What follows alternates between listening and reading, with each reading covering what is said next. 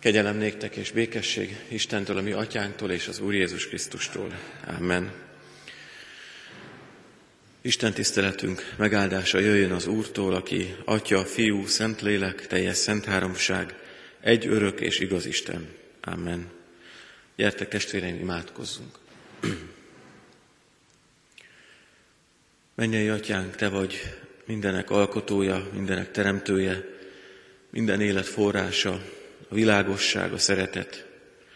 Köszönjük, hogy minket is szeretsz, minket is világosságodba hívsz, és megvilágosítod elménket.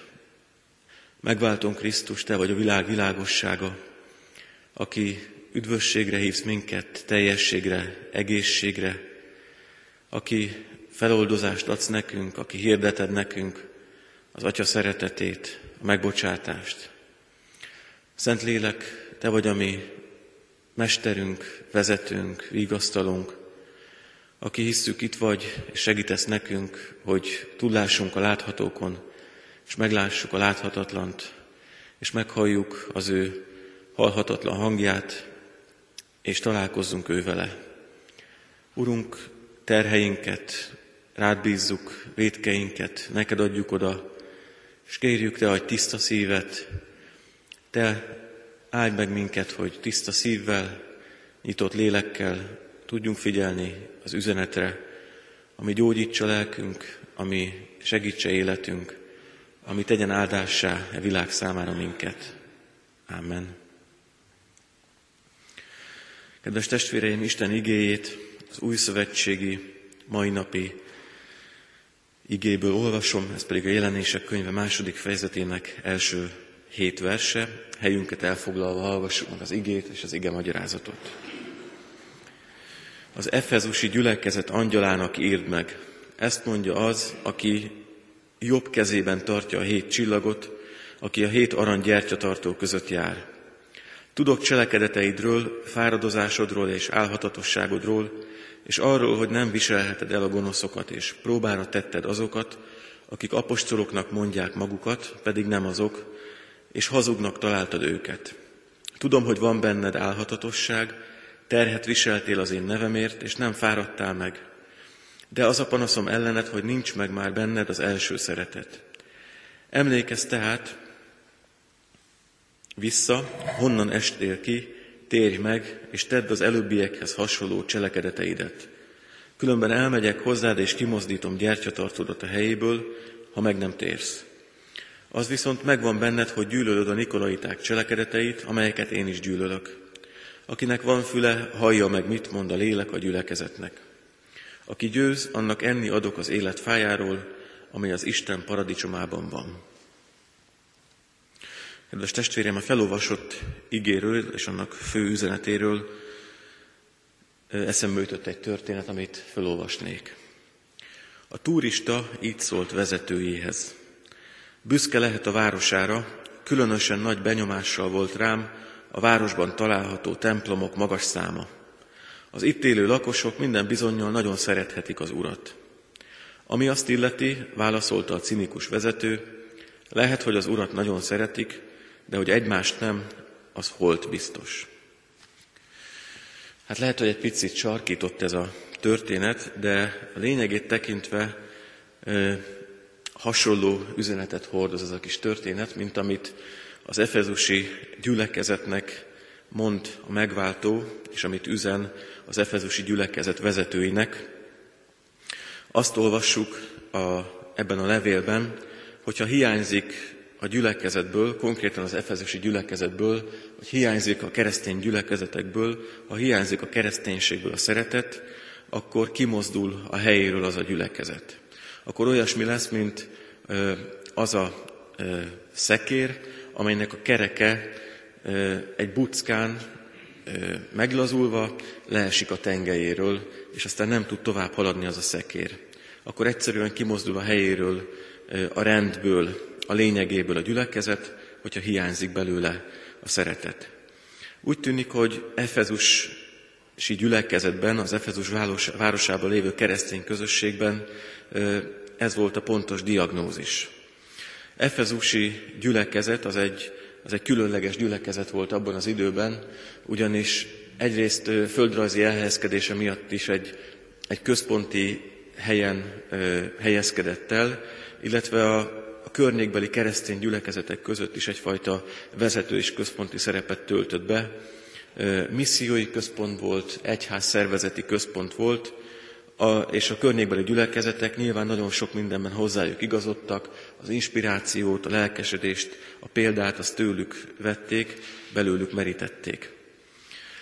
Ez a ö, gyülekezet abból a szempontból is különleges volt, hogy nagyon sok nagy alakja a, az ős kereszténységnek ebben a városban élt, ez a keresztény közösséghez tartozott. Tudjuk, hogy ennek a gyülekezetnek egyik fiatal lelkipásztora volt Timóteus, akinek több levelet is írt Pálapostól, a gyülekezetet Pál alapította, a hagyomány szerint itt élt Jézusnak Fülöp nevű tanítványa, itt élt Jézusnak édesanyja is, Mária, és itt élt a szeretett tanítvány János is. Tehát ilyen nagy ö, emberekből, ilyen nagy hírű, ö, nagy lelkű, nagy talentumú keresztények is voltak ebben a gyülekezetben, és nyilván amikor ők ott voltak és hatást fejtettek ki, akkor, akkor ez nyomot hagyott a gyülekezetben, és nyomot hagyott a környező vidéknek a, a missziójában és az egyház életében. Azonban úgy tűnik ebből a levélből, hogy akármilyen nagyok is voltak ebben a gyülekezetben, akármilyen nagy is volt és központi ez a gyülekezet, akármilyen sok dicséretre méltó dolog is volt bennük, mégis megfogyatkoztak a szeretetben. Érdekes, hogyha olvassuk János leveleit, főleg János első levelét, akkor ott is azt látjuk abban a levélben, hogy Jánosnak az egyik fő témája a szeretet. Talán az is indíthatta őt arra, hogy olyan sokat írjon a szeretetről, hogy Isten szeretet, és hogyha szeretjük Istent, akkor egymást is szeressük, és hogy ne csak szóval és ne csak nyelvvel szeressék egymást a keresztények, hanem valósággal és cselekedetekkel. Tehát valószínűleg azért is volt ilyen fontos Jánosnak a szeretet témája, mert lehet, hogy már ő is érzékelt a saját környezetében, talán itt is az Efezusi gyülekezetben, hogy a keresztények kezdenek ebből a szempontból kihűlni, és az egymás iránti és a környezetük iránti szeretetben kezdenek megfogyatkozni.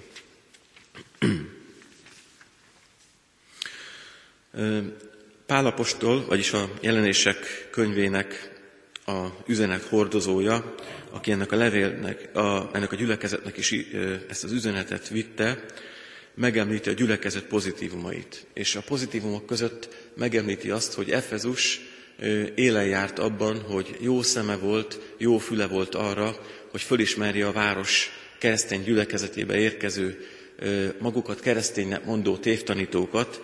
Ezeket a tévtanításokat nagyon jól ki tudták szűrni, és ezeket a tévtanító embereket, elemeket, csoportosulásokat távol tudták tartani a gyülekezettől. Tehát amikor ezt fölismerték, akkor megakadályozták, hogy a fertőző gyülekezet bomlasztó munkát tovább folytassák, Viszont akármennyire is jók voltak ebben a dologban, akármennyire is elősek voltak a teológiában, mégis úgy tűnik, hogy a szeretetben nem voltak ennyire fejlettek. Az jutott erről eszembe, amit egy német teológusnál olvastam, hogy milyen érdekes megnézni az apostoli hitvallásunkat.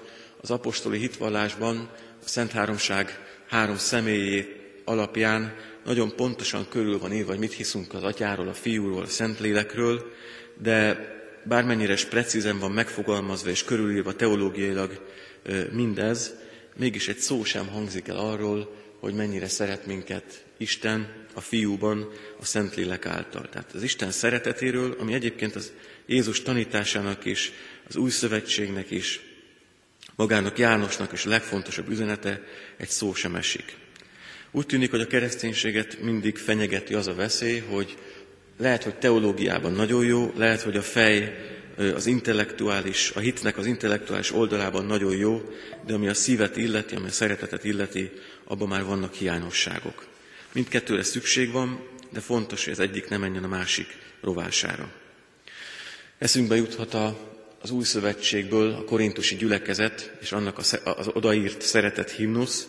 Ott is leírja Pálapostól a korintusi gyülekezetnek, hogy lehetnek rendkívül tehetségesek a bölcsességben, az ismeretben, lehet rendkívül nagy a hitük, lehetnek rendkívül nagy adakozók, rendkívül ékes szólóak, hogyha a szeretet nincs bennük, akkor semmi ez a gyülekezet. És ahogy ismerjük a korintusi gyülekezetet, az ő klikkesedését, a marakodást, ők maguk is lehet, hogy sok mindenben kiemelkedőek voltak, dicséretre méltók, mint az efezusiak, de talán éppen a lényeg hiányzott belőlük. Azt olvassuk az új szövetségben, hogy Isten szeretet. Jézus azt mondta, hogy ahogyan az Atya engem szeretett, úgy szeretlek én is titeket, és ahogyan én szerettelek titeket, ti is úgy szeressétek egymást. Van egy ö, Németországban élő kortárs teológus, egy idős, új szövetséges teológus, akinek több könyve is jelent meg magyarul, itt a könyvesboltban is megkapható. Nagyon sokat írt az őskereszténységről, a Jézus mozgalomról, az őskeresztények vallásáról, és minden könyvébe kiemeli azt, hogy az őskeresztények mennyire híresek voltak, és a pogányok által is mennyire elismertek voltak arról, hogy mennyire tudtak szeretni. És az ő szeretetük az koncentrikus körökben terjedt a környezetükre, és a szeretet tehát egyre jobban határtalanították. Tehát ők igazán be tudták mutatni a környező világnak azt, amit Jézusban láttak, ami föltárulkozott Jézusban Istenből, amit tapasztaltak Jézusból, hogy a legfontosabb a szeretet, ezt megélték egymás között, és az egymás közötti szeretet kiterjedt a gyülekezet határain kívül a méltatlanokra, a pogányokra, és olyan helyekre is, ahol a környező világ nem éreztette a szeretetét vagy a törődését. A kereszténység, a Krisztus követés lényege, Isten szeretet, megváltunk szeretetből adta magát értünk, és mi magunk is erre vagyunk meghívva, hogy szeressünk. Olvassok egy könyvet, az a címe, hogy a, a sóvárgás démona, ezt egy Magyarországról kivándorolt, Kanadában élő orvos írja, és a függőségekről, a szenvedélybetegségekről ír benne. Ez az orvos leírja, hogy saját magának is nagyon sok függőség van az életében, a munkamánia, és ő például rendkívül szereti a komoly zenét, és több millió forintot költ el például CD-k, komoly zenei CD-k vásárlására. Ebben is magán egy függőséget figyelt meg. Leírja a függőség folyamatának a, a hátterét, a kialakulásának az okait, ennek a kémiáját, biológiáját, stb. stb. És ő maga is leírja a könyvében azt, hogy nagyon sok függő ember életrajzában kimutatható az, hogy egyszerűen az anyamétől kezdve az anya-gyerek kapcsolatban nem érték át a szeretetet, a biztonságot, a törődést és a gyengétséget, és tulajdonképpen ez olyan mély nyomot hagyott bennük, hogy egész életükben aztán ezt a mély szeretetet, gyengétséget, biztonságot, ölelést keresik. És idéz az orvos egy drogos nőtől, aki elmondja azt, hogy amikor ő beadja magának a drogot, az lehet, hogy csak pár percig hat benne, de akkor azt a bizonyos puha meleg ölelést ér, éli át ettől a kémiai anyagtól, és ez a puha meleg ölelés az, amit megad neki ez a szer, de amit soha nem kapott meg az anyjától, vagy emberektől, vagy éppen Istentől. A szeretet valóban lényeges dolog, enélkül igazán kiteljesedett élet sincsen. Úgyhogy nem véletlen az, hogy ebből a hét levélből, amit jelenések könyvében olvasunk, és ami a kereszténység akkori egyik központjába íródik, a szeretet hiányáról szól, és erre biztatja az ott lévő keresztényeket. Nem csak a diagnózist állítja föl, hanem, hanem elmondja az utat is, hogy hogy lehet ide visszatérni. Azt mondja, hogy emlékezzél, hogy honnan estél ki, és térj meg. Emlékezz, ez egy fontos szó. Úgy is mondhatnám, hogy idézd fel magadba, és ezt magunknak is mondom, idézd fel magadba azt, az időt, azokat az élményeket az életedben, amikor különösen is érezted, hogy Isten szeret. Milyen volt az, időszak? Vagy idézd fel magad életéből azokat az időszakokat, amikor te ebből az Istentől átélt szeretetből fakadóan olyan könnyen, olyan természetesen, olyan magától értetődően tudtál szeretni. Vagy idézd föl a saját életedből azt, amikor te is különböző emberektől kaptál szeretetet. Amikor igazán szeretetnek, elfogadottnak érezted magad. Mit tettek ezek az emberek, hogy benned ilyen érzéseket tudtak kiváltani? Miben mutatkozott meg az ő szeretetük, hogy te ezt érezted, hogy engem szeretnek? És fölidézheted azt, emlékezhetsz arra, amikor mások nagyon érezték azt, hogy te szereted őket. Mit tettél, ki voltál te akkor, hogyan éltél akkor, miben mutatkozott meg az, hogy szerettél. Azt mondja az ige, hogy térj vissza ezekhez az élményekhez, emlékben és gondolatban idélsz föl, éld át őket újra, és ez egy forrása lehet annak, hogy az újra elevenni váljon az életedben, és gyakorlattá váljon. Emlékezz vissza, hogy honnan estél ki, fordulj oda vissza, és újra gyakorold magad ebben. Azzal zárul ennek a könyvnek, vagy ennek a kis szakasznak a vége, hogy ha a keresztények, az efezusiak és mi magunk is elkezdjük élni újra a szeretetet, ha újra átéljük azt, hogy Isten mennyire szeret minket Krisztusban, ha újra megfürdünk Istennek ebben az irántunk való szeretetében, ha újra elkezdünk mi is szeretni, hogyha ebben megfogyatkoztunk, akkor ennek következménye lesz az életünkre nézve, mégpedig az, hogy az életfájáról lehetünk, a paradicsomba kerülünk. Ez egy kicsit azt is jelenti, hogy aki szeret, az a paradicsomban van, aki szeret, az ezáltal szakított az élet fájáról, hiszen maga a szeretet, ahol van szeretet, ott az Isten van, ahol az Isten van, ott van a paradicsom, ott van az élet, és ott van a mennyország. Ha szeretsz, akkor tiéd az életfájának a gyümölcse, ha szeretsz, akkor nem kell máshol keresned a paradicsomot, mert akkor magadban hordozod a mennyet, és magadból áradni fog a menny. És végül azzal zárnám, hogy nagyon érdekes az, hogy ez az Efezus városa, az földrajzilag egy olyan helyen helyezkedett el, ahol találkozott kelet és nyugat. Úgy is mondhatnánk, hogy az ellentétes vagy egymástól nagyon távol eső pólusoknak a találkozási pontján volt az Efezus városa, az Efezusi keresztény gyülekezet, aminek a legfontosabb feladata az lett volna, hogy szeressem.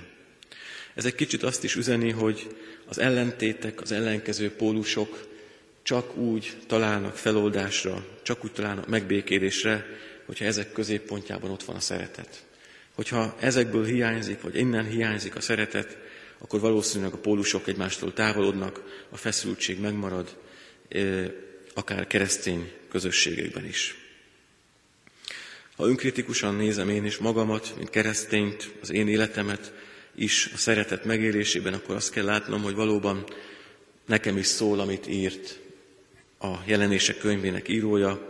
Nekem is az életemben vannak szakaszok, amikor a szeretet könnyen megy, a szeretettségemet is könnyen meg tudom élni. Van, amikor rám is igazak ezek a sorok, hogy kiestél a szeretetből, emlékezz, honnan estél ki, és térjél meg. Én magam is, és azt hiszem mindnyáján ebben egy hullámzást élünk meg, de akárhol is vagyunk ebben a hullámban, fönt vagy lent, leszálló vagy felszálló ágban, tudhatjuk, hogy az Isten, aki szeretett, ő mindig mellettünk van, hozzá mindig mehetünk törékenységünkben, megfogyatkozottságunkban is, és benne felfrissülhet a mi életünk ebből a szempontból is. Ha szükségünk van erre a frissességre, akkor emlékezzünk meg erről a szeretetről, és térjünk vissza oda most is. Amen.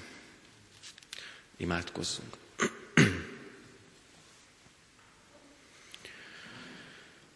Urunk, Te azt mondtad, hogy arról fogja megismerni a világ, hogy a tanítványaid vagyunk, hogy egymást szeretjük. Segíts, hogy ha a mi városunkba érkezik egy turista ide Kecskemétre, meglátja sok keresztény templomot, akkor ne érjen minket is az a vád, hogy lehet, hogy téged nagyon szeretünk, de egymást nem. Sok fogyatkozásunk van ebben, Urunk, de szeretnénk tanulni a szeretetet. Köszönjük, hogy ebben jó mesterünk vagy nekünk. Urunk, áld meg mindazokat az embereket, akik soha nem tudták átélni, hogy szeretettek, akik se embertől, se tőled nem döbbentek még rá, és nem érezték meg, hogy szeretettek. Áld meg mindazokat, akik magánemberként, keresztényként, szervezett formában, vagy egyszerű hétköznapi kapcsolatokon keresztül az ilyen embereket szeretik, és az ilyen emberekkel próbálják megéreztetni, hogy ők is szeretettek. Urunk, áld meg ebben a kereszténységet, áld meg ebben gyülekezetünk sokféle szolgálatát, áld meg ebben szeretteinket, családtagjainkat, segíts minket is ezen az úton. Könyörgünk a megterheltekért, a nyomorúságban, a szenvedésekben vergődőkért. Hadd éljék át ők is ebben az erőt, a reményt, a világosságot, a továbbvezető lépéseket. Áld meg, Urunk, hazánkat, áld meg, Urunk, hazánk népét a fontos döntésekben, áld meg, Urunk, a magyarságot, áld meg a földgolyót, szabadíts meg minket a gonosztól, és segíts, hogy a Te országod jöjjön el bennünk és általunk és a világba. Krisztusért hallgass meg, kérünk, aki így tanított minket imádkozni. Mi, atyánk, aki a mennyekben vagy, szenteltessék meg a te neved. Jöjjön el a te országod, legyen meg a te akaratod, amint a mennyben, úgy a földön is. Minden napi kenyerünket add meg nekünk ma, és bocsásd meg védkeinket, miképpen mi is megbocsátunk az ellenünk védkezőknek. És ne védj minket kísértésbe, de szabadíts meg a gonosztól, mert Tiéd az ország, a hatalom és a dicsőség mind örökké. Amen. Áldjon meg téged az Úr, és őrizzen meg téged, ragyogtassa rád orcáját az Úr, és könyörüljön rajtad, fordítsa feléd orcáját az Úr, és adjon békességet neked. Amen.